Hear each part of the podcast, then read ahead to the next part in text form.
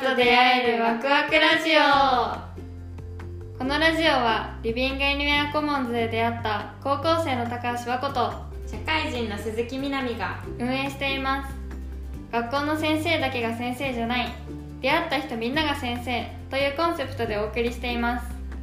第8回の今日は慶應義塾大学薬学部4年生で現在休学をしながら多拠点生活をされている林恵美さんに来てもらいました。よろしくお願いします。お願いします。よろしくお願いします。レアラジ。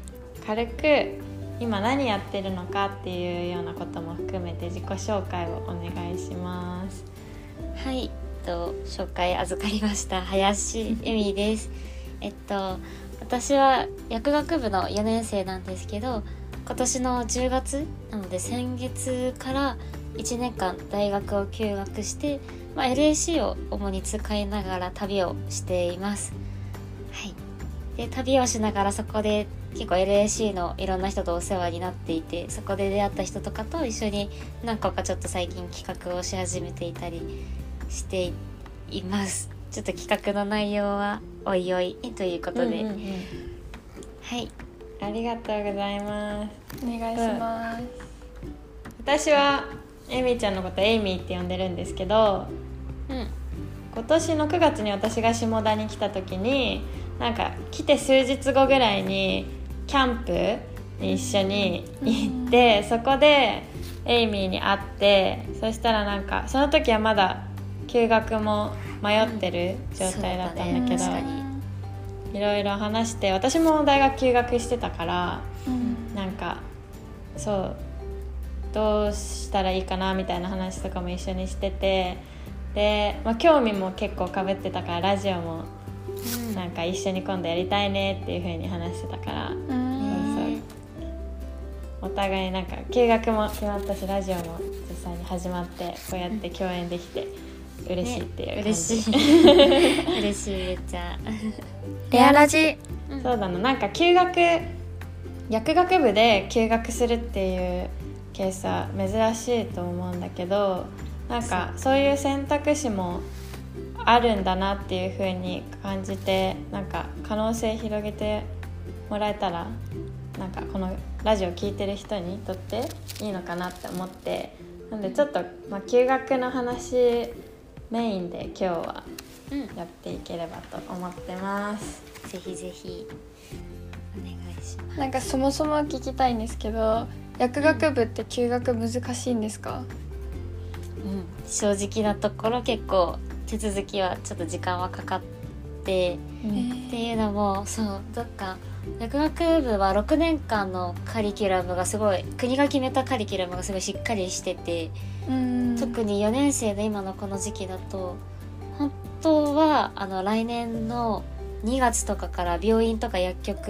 に実際に実習に行く予定で実は実習先すでに決まってたタイミングでうん。それでそう休学の相談をしたからやっぱりその実習お願いしてたところにお断り入れなきゃいけなかったり、ってなったら休学届いつ出さなきゃねとかうん。なんか単位とかも実験の授業の単位が3年生と4年生全部合わせて全部受けてやっとなんか8単位出るみたいな授業とかがあってだから休学で区切ここで一旦授業受けなくなっちゃうと3年生からやり直しですよみたいなこととか 言われたりとかそういうところで過去にやっぱ休学した人が1人2人しかいなかったからそういう意味では結構お互い手探り状態でちょっと休学にの準備したって感じだったかな。へえ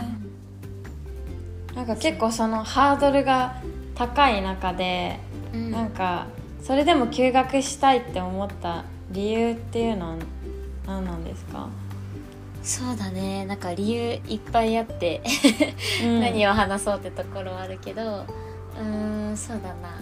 その一番休学した理由としてはそのまあ私の場合薬学部に通ってるからそのやっぱり薬学部に変えてるんですって自己紹介するとほとんどの人から「あじゃあ薬剤師になりたいんだね」ってすごい言ってもらえることが多くて。うん。でなんかそれの言葉をかけてもらった時になんか自分の中でずっとあれなんか私って本当に薬剤師になりたかったんだっけっていう疑問は実はそう高3の時から受験期後半ぐらいから思い始めてて、えー結構結構早かったんだよね、本当は。早いね。そうまあでも高3の時結構受験科目私立で薬学部で結構絞っちゃってたから、うん。今更変えるのもなーってところだったりまあ資格は欲しいしなーみたいな感覚で実は大学進んでてそう。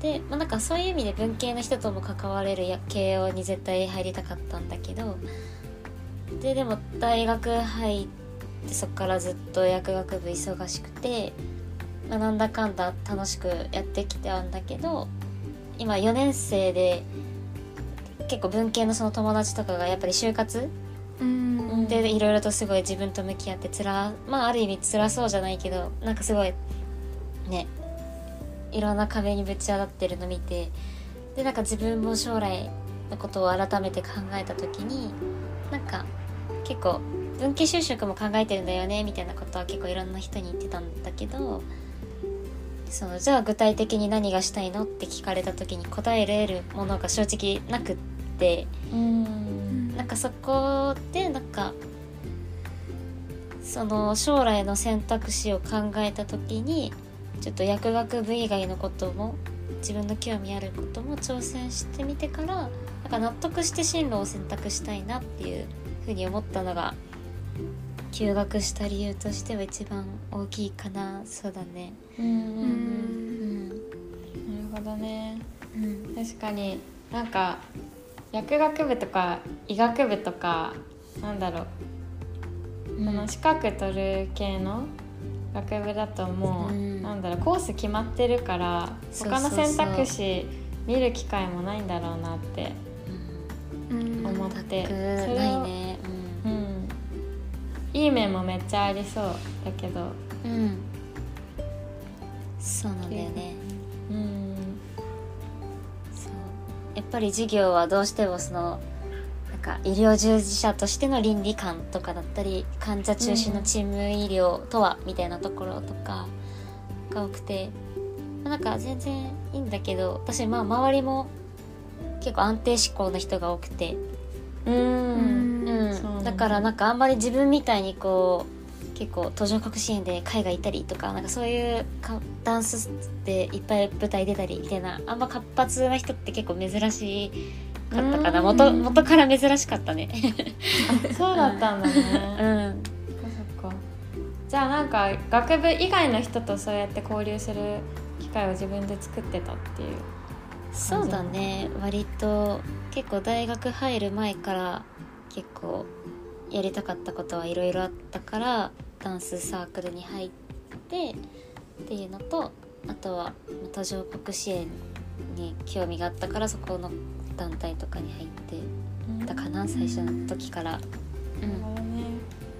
休学してなんか見てみたい世界みたいなのってどんなのがあったの、ある？そうだね。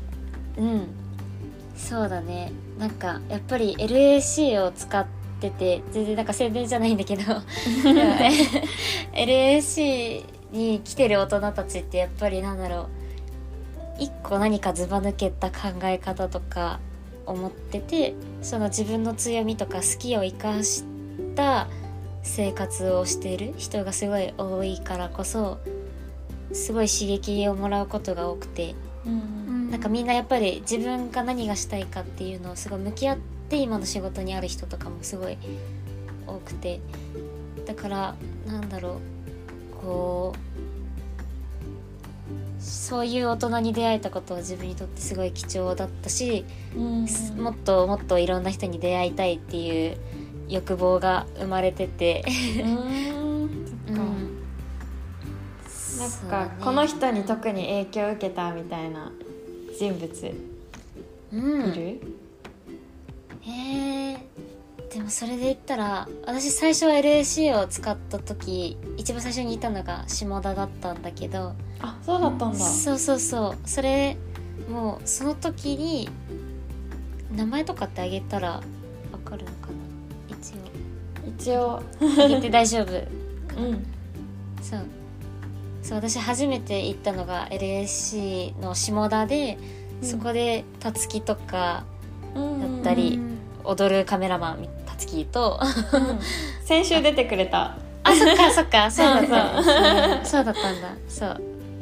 例のたつきさんと。あとは下鶴をやってるエリナさんとかだったりうんううん。んあとは多拠点生活でいろいろやまあ、てか全員多拠点生活か。し すみさんとか。うん。うん。まあいろいろ結構いろんな人に会って。うん。下田でそこで一人旅で私一人で飛び込んでて LAC 最初。あそうだったの？そう。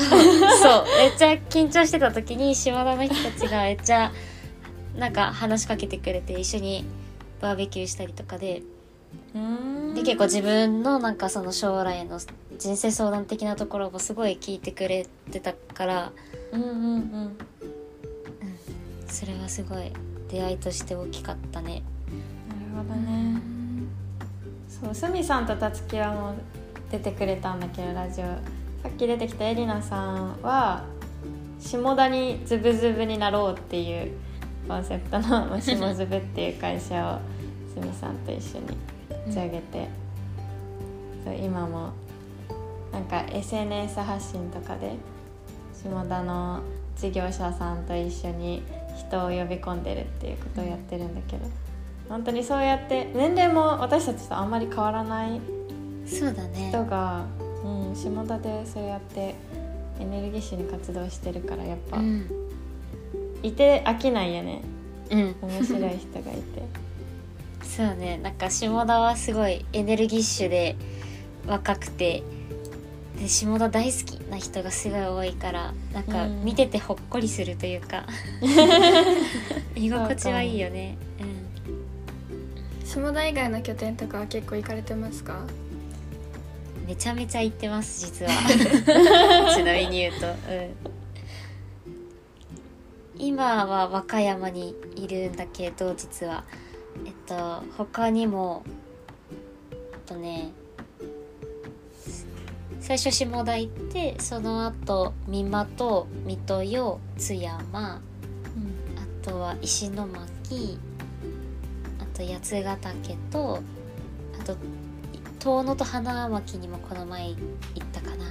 うん。から9拠点今回ってる多い。私もそんな行ったことないわ。イエーイ。どう？今。そうやっていろんな拠点もあって。うん。いろんな人に会って。そうだね。なんか拠点によってやっぱり運営してるところ会社も違ったりはするからその分やっぱりすごい個性が全然違ってだったりしてそこに来てる LAC の人がまずまあもちろん頭おかしいような面白い人が多くて ででもそこは結構運営してるのが地地元の会社だったりとかするからそこに地域の人とかも結構来てたりコミュニティマネージャーさんがそういうのでいろいろと一緒になんかやろうよってすごいつなげてくださったりするので結構一人で私は回る時も多いんだけどそれでも結構なんだろうね話しかけてくれる人もいるしあんまり孤独に感じたことは今のところないかな。うん。うん。そのなんだろう世界を広げるっていう意味では休学して今どのくらいだ？1ヶ月ぐらい1経った？ヶ月だね大体そうだうんうん。ね、ここら辺は今なんだろう感覚的につかめてるのかなうん世界が広がってる感じとか。うんそうだね。だいぶこの LAC を使う前と今だとだいぶ見えてる世界となんか自分にもできるんじゃないかっていう感覚が芽生えたのはすごい大きくてやうん。っぱり。うん。自分にもこういうふうに好きなことを仕事にできるんじゃないかっていうのは目の前にやってる人がいたからこそこうねやる気が溢れてくるというか、うんうん自分は頑張ろうとも思えるしだからそういう意味で休学して今いろんな人にすでに出会えてるのは貴重だしなんか結構今そこで出会えた人と今度はだんだん企画を一緒にしていこうっていう段階に入ってきて LAC を使って3ヶ月目なんだけどうん。うん。だからそれがこれからどう広がっていくかが楽しみだなってワクワクしてますね。いいねいいね。ちなみにどういう企画ですか、ちょっと聞いてみてもいいですか？もちろん。そうだね。えっとね今動かしてる企画として入ってるのが2つあって1つはカバン持ち企画どこでも誰でもカバン持ち企画っていう名前で、ね、実は一緒にね南と一緒にやってるんだけど。こ の企画の話ってしたことあるのかな？一回チラッとしたことあるんだけど。あ本当に？うん。私全貌が全然分かってないんですけどどういう企画なんですか？うんそうだね。全貌。全貌。南のが。ですね。ね最近ほんと数日前にエイミーが入ってくれて、うーん。イエス全貌っていうとねそうだな LAC を利用している社会人の人と大学生をマッチングしてあの個人と個人が、まあ、パートナーシップ組んで一緒に仕事したりできるような仕組みっていう感じで。まあなんだろう。LAC 型インターンシップっていう風に説明したりもするけど LAC 型って言ってもなんかまあなんだろう。インターンシップのちょっと常識を覆そうみたいなえ意図が裏にあって、まあ、会社にあのインターンするっていうのが結構普通だったりするけどでそこでなんだろう、まあ、できることっていうのが結構限られてたりする中で LAC 型インターンってなるともう実際にあの働いているところも見れるし暮らしているところも見れるしあのなんだろう細かい具体的な業務とかも任せてもらえたり逆にこれやりたいですって学生側から提案してそれをじゃあ一緒に実現するにはどうしたらいいかみたいなあの流れになったりとか社会人学生にとってお互いのその、まあ、人生までちょっと変わる変えられる可能性を秘めた インターンっていう感じで。で。エミさんはうん。それのカバン持ち側で参加してるって感じですか？いやエイミーも運営側として主にまあインスタ運用とかまあそうだね。今運営側4人だけどそうそう。そうこれからインスタとかでもアカウントを作ってカバン持ち企画のことを広く、まあ、特に学生に向けて周知していきたいと思っててそこで私が一緒にやろうっていうところで参加しましたね。つい最近だね。うん。日本はつい最近。そう。なんかあの日々どういう業務をしてるのかとか学生メンター側の感想とか日記みたいな感じで SNS を配信してくれる予定なのでぜひそれも皆さんチェックしてください。チェックしてね。これかこれから。これからなんだけど、うん。2つ目はちなみにどういう活動してるの？うん。えっと、もう一個企画しているのは石巻を舞台にしているイベントをちょっと企画していて12月11日の土曜日にやる予定でちょっと詳細は近日公開します。ってところでして、えっとなんだろうね思惑としては主に2つあって1つは意欲ある学生とかだったりなんか新しいこと挑戦したいみたいな勢いある人って結構自分も周りにも結構いるんだけどなんかこんなことやってみたいっていうことがあってもそれを実現どうやったらできるかわからないっっていうところですごい迷っちゃう人ってすごい多くてだからそういった学生とかだったりすこう挑戦したい人たちとあとはすでに石巻で NPO とかだったり活動してるちょっと熱い方々がつながればなんか実践の場がもし石巻になればいいしならなかったとしてもこういろんなことに挑戦してる人同士頑張ろうっていうそういった仲間戦友を見つけられるイベントみたいなのをちょっと企画しています。へー面白そめっちゃ楽しそうですね。うね 自分も戦友見つけたいもっともっと。ねえわかる。ね見つけたいよね。やっぱ一人だとね話進めにくかったり。うん。そうそう。モチベーション保つのも大変だったりろあるから、チームでやるって強い。うん。なんか私はその自分がやりたいっていろいろ言った時にその地域の人がめちゃくちゃ助けてくれてですごいうんなんか仲間みたいな感じはできなかった。なんかその同級生の仲間っていうのはできなかったけどその大人の仲間の人みたいなのがめちゃくちゃ増えてうんうん。それがすごい今自分が活動するなんかきっかけとかもそうだし推進力みたいになってる部分もあるんで絶対需要ありますよね。ね。うんそうだね。いや嬉しい。うん。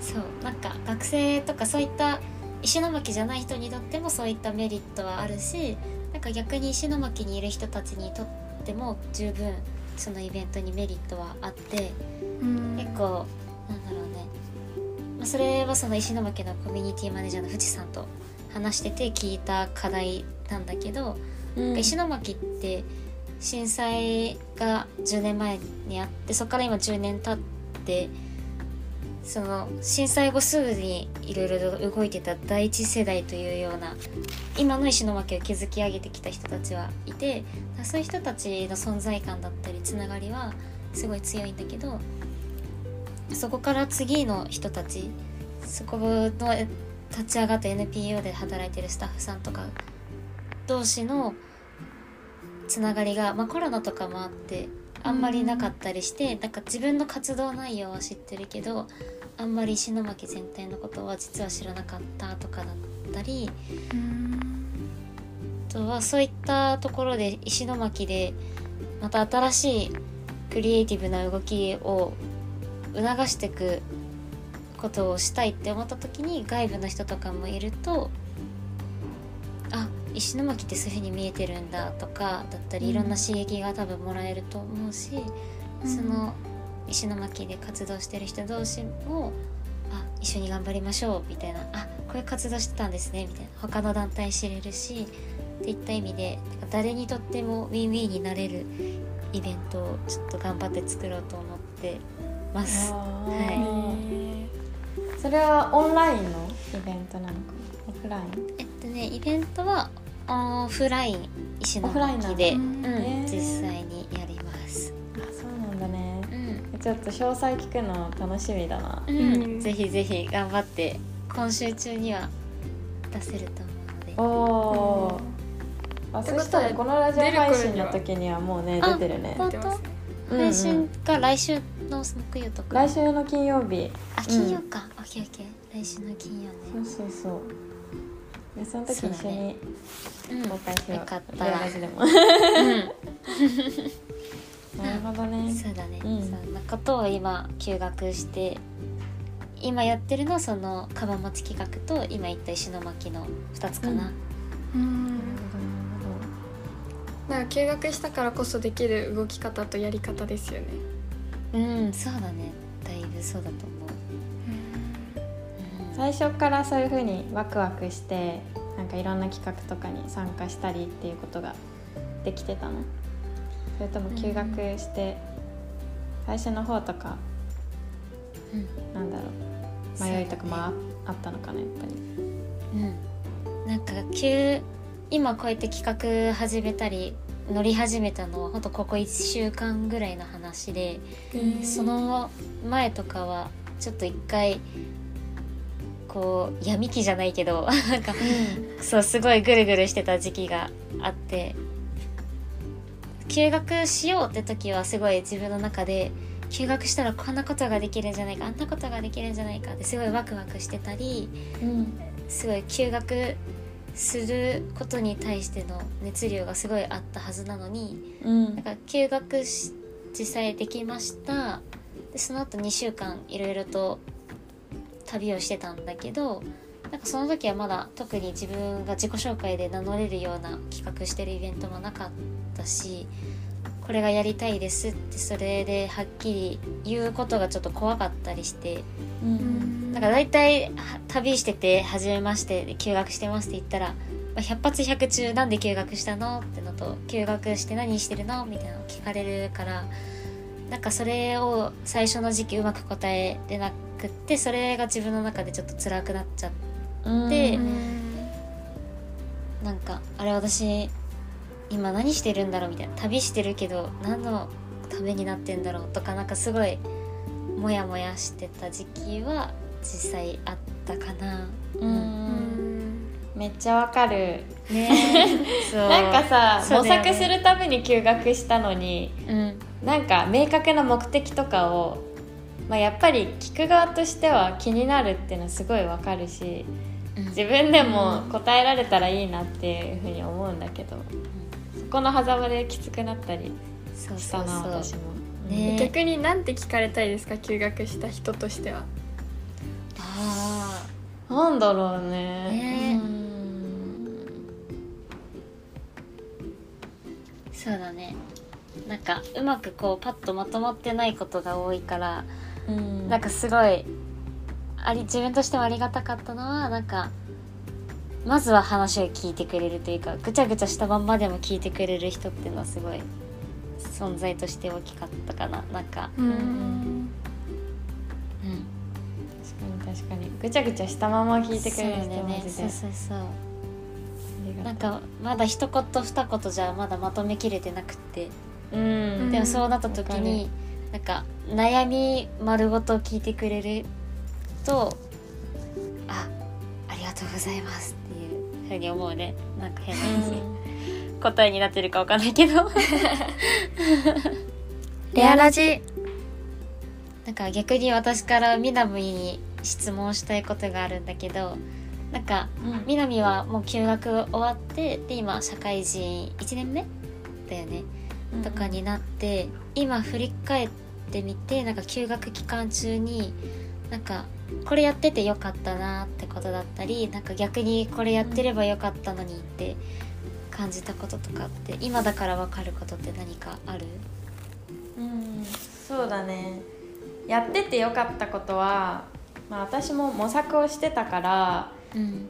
なんだろう何か機会があった時にまあまあちょっと迷うけどそこあの例えば誰かからイベントに誘われたりとかなんか企画これやってみない？みたいな風に言われた時に、まあ、とりあえずやってみるっていう姿勢であのいろいろチャレンジしたっていうのは、まあ、やってよかったなっていう風に思ってるかな。なんかそれによってなんだろうなまあ普通に人脈というかいろんな人と知り合いになることができたしそれによってやっぱり世界が広がったりもしたしそれは良かったでもまあ模索する上でもやっぱりちゃんとなんだろうな短期での目標を設定しておくべきだったなっていうふうに思って。で私は人間性と学問と仕事っていう3軸ぐらいで結構自分をもう少し高めたいっていう風に思ってたんだけどその割にちゃんとしたなんだろう。うーん今日はじゃあこれをこれに力入れようみたいなあんまりちゃんと決めてなくって。なんとなくいろいろ頑張ってたら全部高まるんじゃないかみたいな感覚でいたらなんかその何が具体的に前よりも良くなったのかとか変わったのかみたいなのを振り返りづらくなっちゃっていろいろ頑張ってきたはずなのにで周りからいろいろやってるねっていう風に言われることは多いのに自分的にはなんだろう1年振り返って具体的にこれとこれとこれが前の自分よりできるようになったみたいな風に自信持って言える状態になってなかったからすごいそれがもったいないしやっぱり説明を求められる場面が多かったからこそなんかあ言語化ができない自分みたいなとこで休学終えて復学して友達から休学どうだったみたいな質問されるたびにそのやみうん。なんかえ言えないみたいななんかそれって大学戻ってきてどう生きてる？とか。うーん。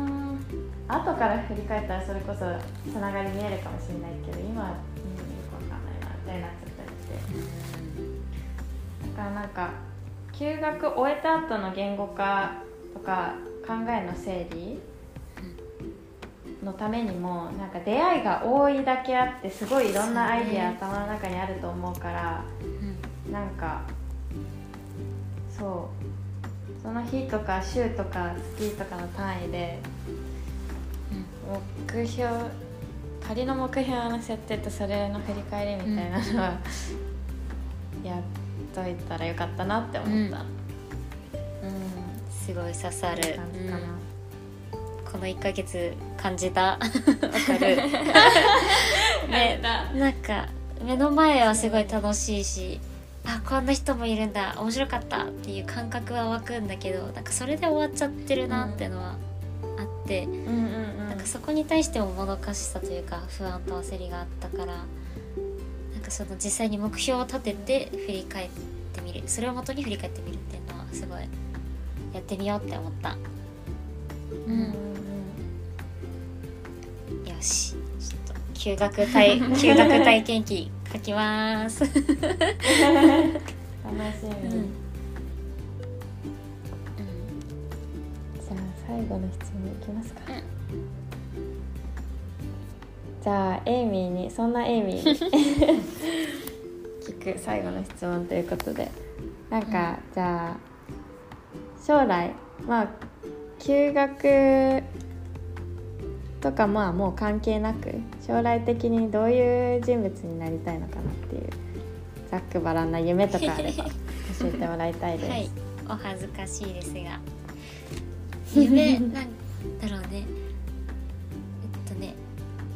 あ私の夢というよりはこういう自分でいたいっていう将来像はあって結構うん。昔から新しいこと挑戦するのも好きだったしなんか自分で何かしたいみたいな。自分から何かを始めたいっていう気持ちがすごい強かったから多分将来就職したとしても最終的には多分独立するんじゃないかなってなんとなく自分の性格を見てて思っててそうなった時に、その一人ででもなんか周りの人と一緒に企画を動かしていったり事業を動かしていったりみたいな時になんか自信を持ってそれを実現できる人になってたいなっていうのがすごいあって。